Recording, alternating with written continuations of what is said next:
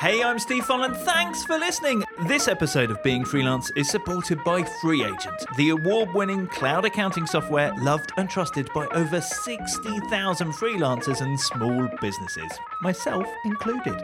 To claim your one month free trial, visit freeagent.com slash being freelance. But right now, let's find out what it's like being freelance for data visualization expert Stephanie Evergreen.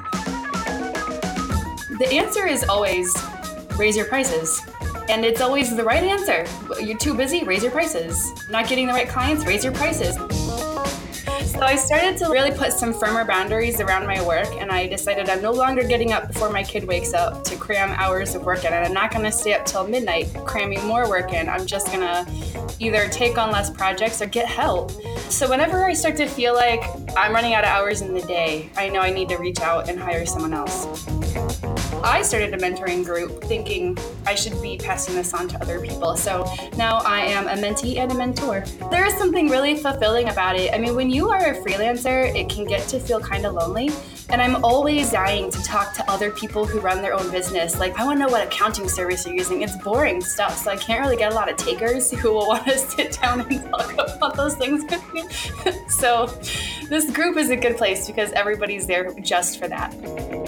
Yes, Stephanie is this week's guest. Um, but I must say, thank you very much to Alicia who listens to the Being Freelance podcast, who reached out to me and recommended Stephanie. So thank you very much, Alicia. Appreciate it. Hope you enjoy our conversation that is coming up in a moment. Before that, though, let me remind you beingfreelance.com is the website to go to to find the links to us on Twitter and Instagram, and also my vlog where I document my freelance journey. I would love it if you enjoy the podcast. Please do hit subscribe and turn on notifications and leave a comment. Let me know what you think of the videos. Also, also, we have the community, so you can come and be part of that. That's been a really nice thing to kick off this year with. Just follow the link at beingfreelance.com, and I will see you in there. If you enjoy this as well, please consider. I, I never say this, and I, I, really should. If you enjoy the podcast, please consider leaving a review wherever you get them. You hear proper podcasters say that, and I always forget. So please uh, do consider leaving a review. But I always think, on top of that, even more important, like if you could just recommend it, that would be awesome. Like, be it on Twitter or Instagram, or make a blog post about it, or a YouTube video, or heavens, meet a person in real life and tell them about it, then that would be awesome. It just helps spread the word and get more people listening, but also being inspired and being helped as they go freelance around the world. Thank you. Right, let's crack on, shall we? And hear from this week's guest, and that is data visualization expert Stephanie Evergreen. Hey, Stephanie. Hi, Steve. So glad to be here. Now, as ever, how about we get started hearing how you got started being freelance? Yeah, well, I, I don't know how common my story is, but I sort of got forced into being freelance. Um, I was working uh, at a salary job for someone else, and I kept getting cool clients I wanted to work with, but my boss was saying no, that they that the project was too small or that the project wasn't in their wheelhouse. Um, so I started my own company with their permission and started to take on these projects on the side. But you know, it's kind of funny because as I started teaching people about the importance of data visualization and all of that, the company I was working for decided that it was, in fact, going to be in their wheelhouse. Once they realized how popular the idea was, they decided they're going to um, make this one of their things. So we were suddenly in competition and, and they asked me to shut my business down and i said no so i was sort of like forced at that point to go completely independent Wow. Let me just make sure I've understood that. So they weren't in competition, so you started doing it on the side and then they realized, oh, actually, that seems like a good idea. Yes. You have to bring it in house. And you were like, no way. Right. And that's when you went freelance. Exactly. Yeah. Brilliant. it was scary. It was a scary time because, you know, I think a lot of people who go into freelance have a good plan and they've saved up six months' salary and, you know, they've gone about it in a very rational way. And that seems a lot smarter than just saying no and walking out. So. And to put that in perspective, what year was that? When was that? That was about 10 years ago. Oh, wow. Okay. So was it literally like that afternoon I'm, I'm going or like what? Um, I did put in a nice two weeks notice, but even in that time, there was still like meetings with HR where they were pressuring me to take my website down and, and things along those lines. So it was unpleasant. Ah, it's a shame. But you held strong, so you went out. So how were you getting those those first clients when suddenly it wasn't just a thing on the side, but it, it had to sustain you? Well, so it was also my dissertation topic. Um, the nice thing about my employer was at a university, so I had free tuition. So I figured I might as well pick up a PhD if it's going to be free. and my dissertation was on how people communicate their data. Uh, which was great. It was the smartest dissertation I could have ever picked because it was easy. The answer was poorly. So I just started. so I started uh, blogging uh, about what I was finding just sort of in my literature review. And I went to a couple conferences in my field and started talking about literally just what I was finding in my in my lit review section.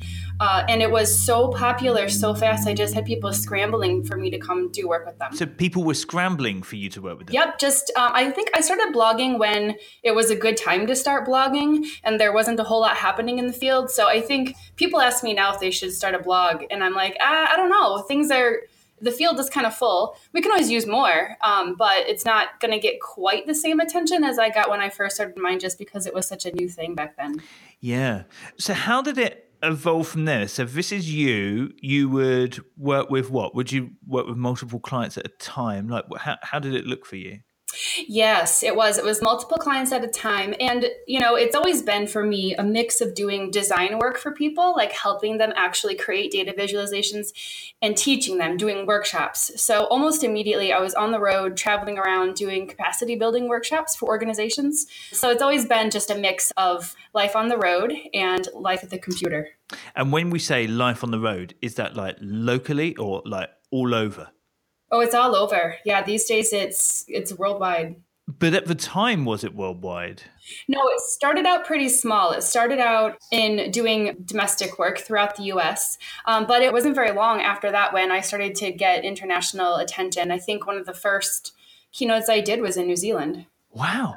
So when you were being booked on those workshops, did you come across anything like pricing wise? Like how did you know how to to go about that? You know, it was really difficult. So, the main conference in my field, my main association has an annual conference, and they always have some workshops ahead of time. And I had been asked to give one of those, which was great. And so I was taking their pricing structure as my cue for what I should be charging. And then, and I did that without really even looking around or thinking about it, just because I had no baseline or benchmark otherwise to work from. And then um, after a couple of years, I figured out that they were really not paying people what they're worth at all, and that I had been undercharging myself for a good long while. So after I started asking around and thinking about it, um, I've also had really good mentors who I've been able to call up over the years when I'm feeling stressed out because of the workload. And the answer is always raise your prices. And it's always the right answer. You're too busy, raise your prices. Not getting the right clients, raise your prices. I mean, it's always been the right answer. And once I listened to that and I started doing that and I realized I can make a lot more than the few hundred bucks they were going to pay me at that conference, then things started to turn around. Yeah, because there must be a lot to factor in, you know, whenever you travel, other than the actual cost of traveling, is like the time out, the time planning. It's not just being in a room. Yes, exactly. There's all that prep work. And, um, you know, I have uh, lots of friends who are artists, and they always say, like, you can't price art by the number of hours that you actually spend at the canvas painting. Uh, you have to price it based on its value, on the education that you got, like the degree you got that informs all of that stuff. And you can't, I mean, if you're really going to price hourly, you've got to factor in all that stuff. And so, you know, I don't really do hourly pricing anymore for that very reason. Yeah. So you have a blog you and as in I'm winding back in time now. So you got the blog, mm-hmm. you're starting to do workshops mm-hmm. and conference, and this is all happening within the first few years. Oh yeah, this was like right away. Um, and as soon as I finished my dissertation, uh, a publisher approached and asked if we could publish that into a book. So within a year of leaving my um, company, within a year of leaving my salary job, I had a book out. Um, so yeah, it all happened really fast. That's so good, isn't it? What happened next? Like, did you suddenly find that you had too much work or? Yeah, I did. And um, I remember I was in New York City getting ready to do two days of workshops at the United Nations. And it was February and it was miserable outside. I had spent all day slogging through airport delays to get there. And I had also spent that previous weekend preparing for my first subcontractor. I had found somebody and we had negotiated everything, and I was pulling together her first project when she emailed me to say, out of the blue, she could not take the job. And I just sat there like devastated because I had a mountain of work ready to give her, and I could not focus on it for the next two days because I was going to be at the United Nations doing a workshop. I was just like, oh my Lord, I don't know how I'm going to manage all this. So that's when I called my mentor. And he said, raise your prices. Which is great in the long time, but actually, you still had to do that work. Yeah. So that was the first person that you were going to bring on to work with you, or like as a freelance. Yes. When you were doing that, or as you do it now, do your clients know that it's not just through you? If you see what I mean. Yeah, well, they do. And I do. I have a team now. Um, it took me a while. I was kind of burned by that experience. So it took me a while to try again. And now I have a team of about six people who help me on projects. So I'm never just handing over an entire project to someone, I'm always doing the conceptual work. And then giving them the structure and the picture that I want and just asking them to make it. So my clients know that I'm always going to be heavily involved. And actually, that links into something I was wondering because if I go to your website, you're called Evergreen Data or Data or Data or like however it might be pronounced in different parts of the world. Um, have you always been? Yeah, I have. I have gone through some rebranding over the years, but that's always been it. And it's kind of funny because it's just my last name, but then I realized how much evergreen means something to people like that as a mm. as a mm. word uh, and so because of that people will tell me that they've been reading my blog for years and they'll have conversations with their colleagues where they'll say things like that graph needs to be evergreened so my it's become, it's become like a verb um, and i love that so yeah we're going to keep that company name did that start as the name of your blog before you were a company yes it's always been like uh-huh. mm-hmm. So, but yeah, I guess that makes it easier when when you start to bring on other people, as in it already seems like it's bigger than just Stephanie Evergreen. Yeah, yeah, and you know, I think every freelancer probably ends up collaborating with folks here and there um, over the years. So you know, we're never in isolation. How have you found managing those people? Like, it, it obviously didn't go well that first time, but yeah, you know. Um, it's a struggle. I'll be honest with you. I just finished reading a book that I, I cannot recommend. It's called. Uh, it's called. You cannot recommend. I didn't know whether it cut out on enough. it's called something like the E Myth Revisited. Oh my god! Yes, go on. Yeah. So I just finished reading through it, and it's got some. The initial idea is a good one, which is that most of the time people go into business for themselves because they're really good technicians. They're really good at doing design and data visualization.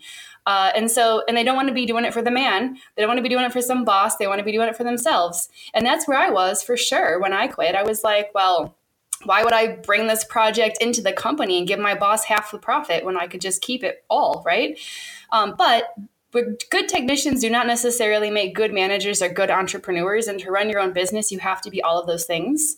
And a lot of businesses fail because we're technicians and we have to become things that we previously hated.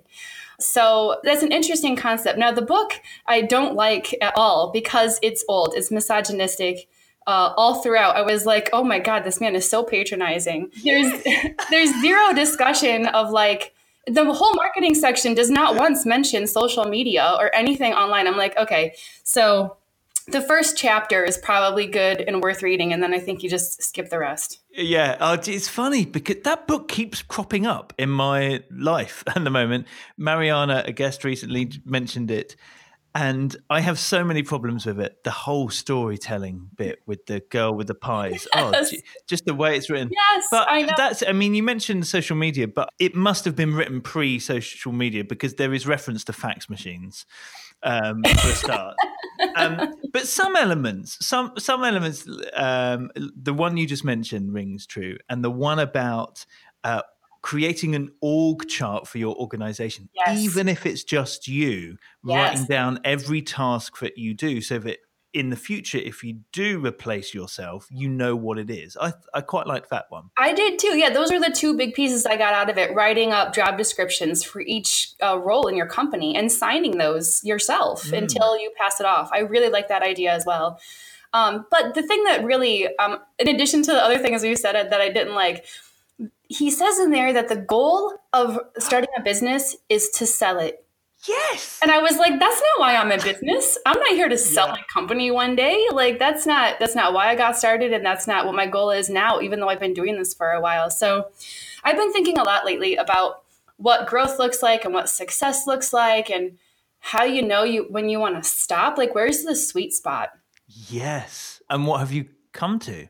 I don't know. I'm still struggling with that. You know, I picked up this new book and I, I've only just barely cracked the cover of it, but it's called A Company of One. By Paul Jarvis. So he was on the show just a couple of weeks ago. Yeah. Oh, lovely. Great. Yeah. Well, it, I think his book just came out because I just got it in my Kindle. And um, it's this really interesting, it's like the exact opposite concept where the idea is how much do you really want to work? Like, how much maybe, maybe, I think he told the story about some accountant who has a number he needs to hit every year. And once he hits the number, he's done working for the year. And I, that's such, such an interesting concept. And it's exactly the opposite of grow, grow, grow, and then sell. So a company of one speaks to you much more. Yeah, it does. And this all circles back to the original question you asked me, which was how does it feel to manage people? And in the past several years, I've only had like one major subcontractor and then a sprinkling of others. But now I've really grown the business this year out of necessity. We're getting so much cool work to do. So I've I've taken on more. And my role is shifting certainly into one that's more of management and um, setting vision and things like that. So I'm having to be more of like an entrepreneur and a manager and not a technician. And this will be the year where I determine whether I like that. Interesting. How did you know when you need to bring on certain people? Yeah, well, so when I first got started, I was writing a dissertation in grad school, working a full time job, running this business on the side, and I had a fresh baby. I know, it's So bananas. we're- we're adding the baby into the mix. Brilliant.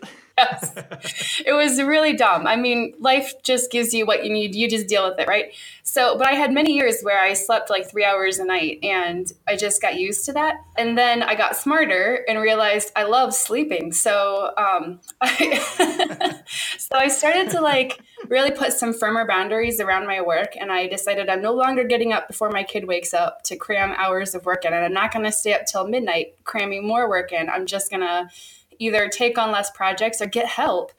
Um, so whenever I start to feel like I'm running out of hours in the day, I know I need to reach out and hire someone else. Nice. Yeah. Have you figured out how best to price that as well? You know, as in having more people, the fact that there is a cost involved in you managing people and making a profit and so on. Yeah, I don't have a, I don't know yet. Um, I hope I get it right. I feel like budgeting is really difficult. There's always the dance, right? Where you want to know what their budget is and they want to know how much you're going to charge. And you're like trying to dance around each other to figure out what it's going to be. And it's always a bit of a risk. Like, I always propose a flat fee for projects. And, uh, you know, if we're if it goes well and everything is really smooth, then we're probably going to make a little more if we broke it down hourly. Um, but sometimes it's a gamble, and we end up taking a lot longer than we thought. So I don't know. I'm, I'm not sure I've got it right yet, but um, it's something I'm always thinking about and reflecting on. So you had one book, you were doing workshops, uh, but how, how has your business changed beyond that in, in those intervening 10 years or whatever it is? Yes, it has. So I have another book that came out in the meantime, and I, I keep writing books thinking, okay, like I'll give people the content I would deliver in a workshop because I can't keep doing workshops. Like I've only got so many days in the year. Um, so I keep trying to find ways to give my content to people without having to like stand in front of them all day. I love doing workshops. It's just that I can only travel so much. But every time I do something like that, it just gets me more workshops. So this idea has totally backfired. Um, but I wrote a second book, and um, and then I uh, I launched an academy, which is all of my workshop content plus in a virtual classroom setting, and that has become very popular. And it's one of the favorite my favorite things that I do and we have about 500 students who are enrolled right now. So that's super fun and the whole like online learning scenario, I love it. It's great. It helps us reach people who we would never be able to travel to otherwise. Like we have a really big international presence inside the academy among the students who are enrolled. But I had to learn so much about technology. This is like not my area at all, but I had to learn, oh my gosh, just so much about websites and content management systems and just oh my lord all of it. So it's been a really big learning curve. When did you start that the academy? Mm, i want to say three years ago. So what did you find? Because like you say steep learning curve ironically for uh, an academy. So how did you get on? Well, I have uh, an IT person who initially was on my team just to sort of help me with my website, but he's had to take on more and more responsibilities just in helping me figure things out about how the back end of all the technologies we've, um, we have are going to work together and talk to each other. And the nice part is, I, I I tell people who are considering this that you almost need a full-time person just to manage the back end just to communicate with all of the people who are like you know i'm going to be leaving my job in two weeks and can we transition my subscription to this other person instead? You know there's always stuff like that going on and you need a lot of attention given to that. That can be a difficult thing to manage if you're really supposed to be doing data visualization all day. So mm. what i have learned though is how much technology these days can help how much we can automate stuff um, and that's that's been awesome. You can almost almost replace a person with just automation. Um, but what people really want is the human touch. You know, they want to like know that you're a real human who's listening to them and, and talking with them, and that cannot be easily automated. Yeah. So you've created your own platform for that, or have you used an existing one? No, we've pulled together probably six or seven different technologies to create a platform. And if I didn't have a guy like my guy um, who could get back into the code and make it all happen, um, it wouldn't be as cool as it is. And I noticed when I when I looked at your academy that you like it's not like a permanently open rolling thing, is it? No, it's not. We only open enrollment twice a year. Is that what you've done from the very beginning, or? Yep, yep. We open it for um, a month or until we fill 100 seats, and then we close it again. What was the thinking behind that? Well, we do want a lot of personal contact with folks. We want them to feel like they're not just watching a screen, but that they're part of a community. And it can be hard to do that when you have a bunch of new people coming in all the time, or when there's more people than the staff here can reasonably reach out to. So we have to keep it small just to help those to hold their hand and coach them in and, and get them up and running. And then we'll be ready to um, let in a new cohort. Nice. And I mean, you just said here, the staff here. Is that as in a metaphorical here, or do you now have a base with a team or is it all remote? Yeah, no, it's a metaphorical here for sure. Um, it's literally just me here in my office. Everyone else is remote, but I kind of feel like isn't that the case these days in the freelance gig economy? Every you could be on the beach in Puerto Rico and and be here. Yes, very true. Sadly, I'm not. I'm, I'm, in I'm in a sterile meeting room overlooking a car park. But yeah, I'm I'm on a beach. I'm shutting my eyes. Um, so, and that office is at home, is it? It is, yes. I had my attic renovated last year so that it's this gorgeous office. I had always read, I don't know if you have paid attention to what's that guy's name? Alan Weiss. No he's like the consultant to consultants. He's got a book called like the Million Dollar Consultant or something like that. He's got a lot of books out. And I recently quit following him too because he was misogynistic. Um, but a piece of advice that I got from his books when I first started reading them, there's a lot of good advice in there. Um, he, he said that you don't need to have an office outside of your home until you hit seven figures. And I thought that was a really interesting notion. And I think a lot of freelancers take on overhead they might not necessarily need to take on because they seek an office outside of their house and that's a very big expense to have to cover every month. So i try to keep over overhead as low as possible. Yeah. What's work life balance like for you now that like had, uh, so there was one baby 10 years ago. Yes. Were there any more in the intervening years? No just the one but it is difficult yeah, it is. It's hard to raise a kid and run a full time business that is essentially another baby. And I'm always in the middle of writing a book of some kind or revising a book or something like that.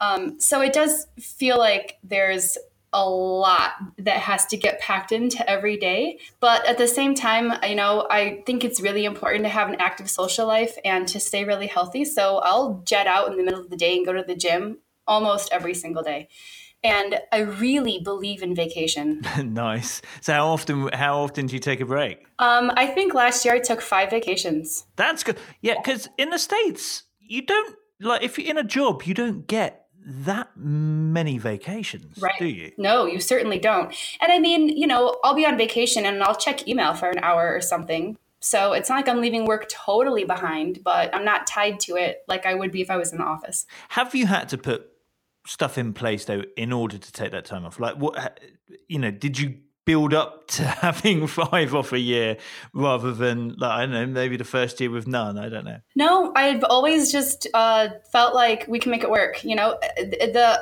technology is amazing. Like I can handle so many work emails from my phone while I'm on the bus going from one place to another. Right. So I feel like we should be able to make it all happen. Nice. Well, good for you.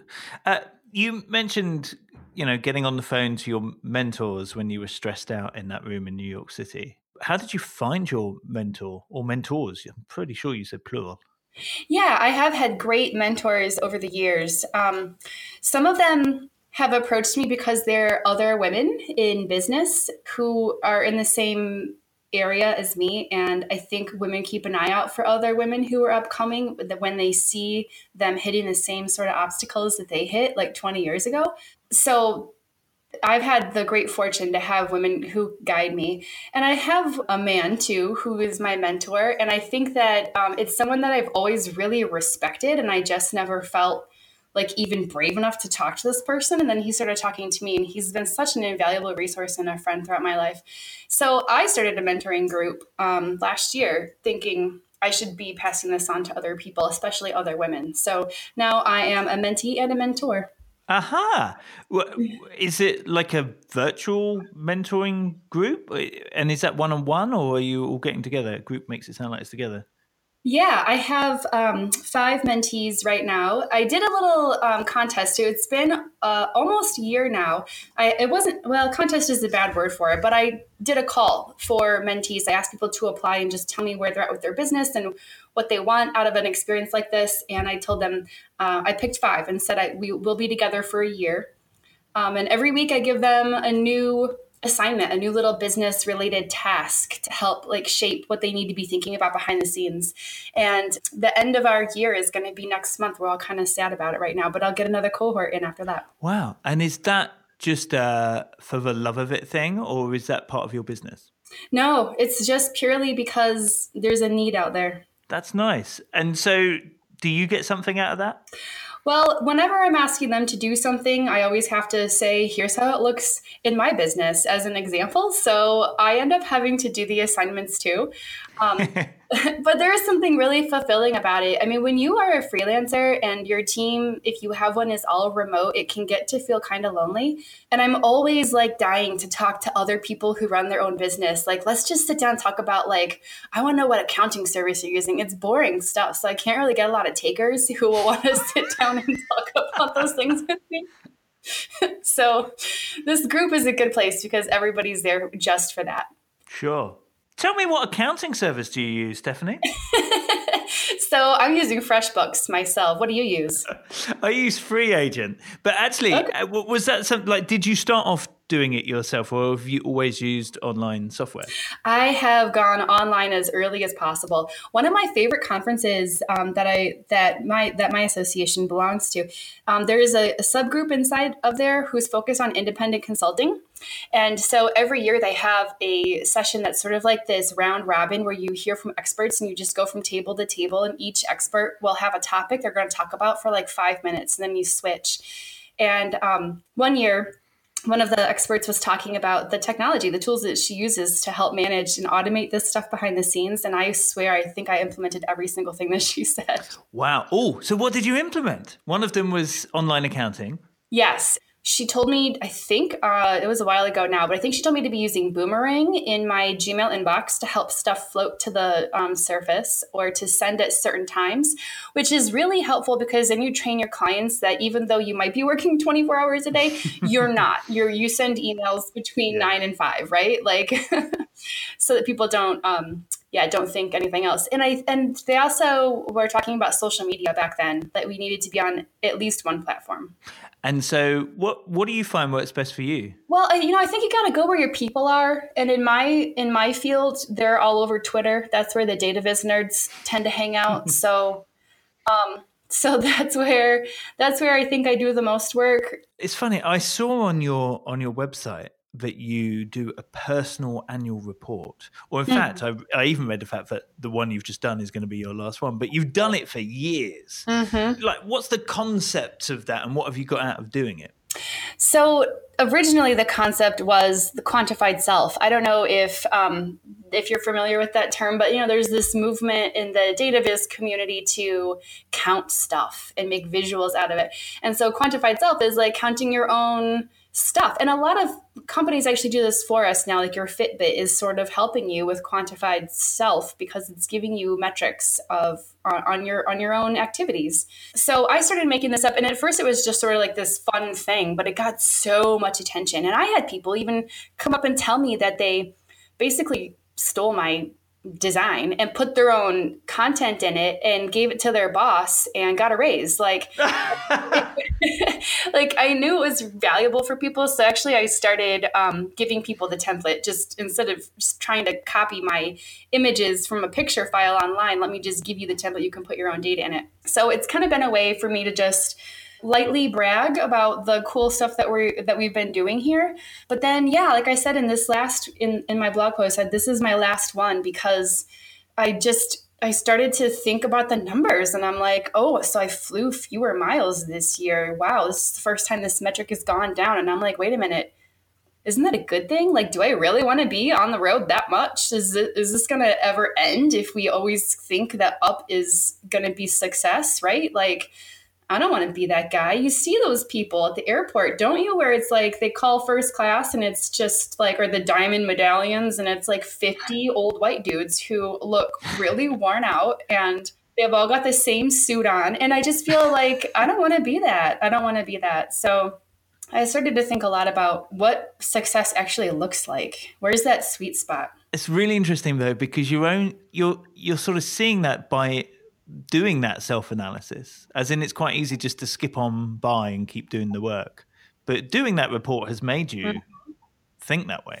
Exactly. Yeah. And I mean, but this was the first year that I've even thought that way. I think I started doing this in 2011 and the metrics have always gone up. I'd never even stopped to question it. It was only when the metrics went down that I was like, whoa, wait a minute. Uh, what am I even really doing? Yeah, that's interesting. I like that. Okay, now I always do this thing where I ask for three facts about yourself to make two true and one a lie, and let me figure out that lie. Uh, what have you got for me, Stephanie? Okay. On the lunch break during one of my workshops, I walked to Mexico. okay. Second one.